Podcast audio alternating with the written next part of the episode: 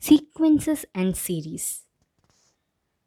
The foundations of the real number system have been laid. We are prepared to pursue questions of a more analytic nature and we will begin with a study of the convergence of sequences.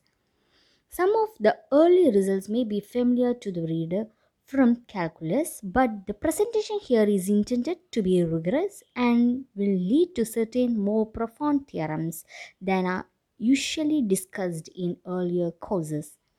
We will first introduce the meaning of the convergence of a sequence of real numbers and establish some basic but useful results about convergent sequences.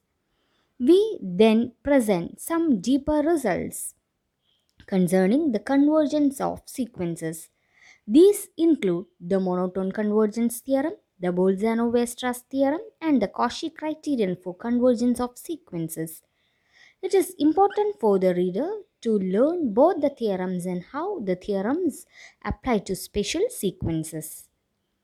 Because of the linear limitations inherent in a book, it is necessary to decide where to locate the subject of infinite series.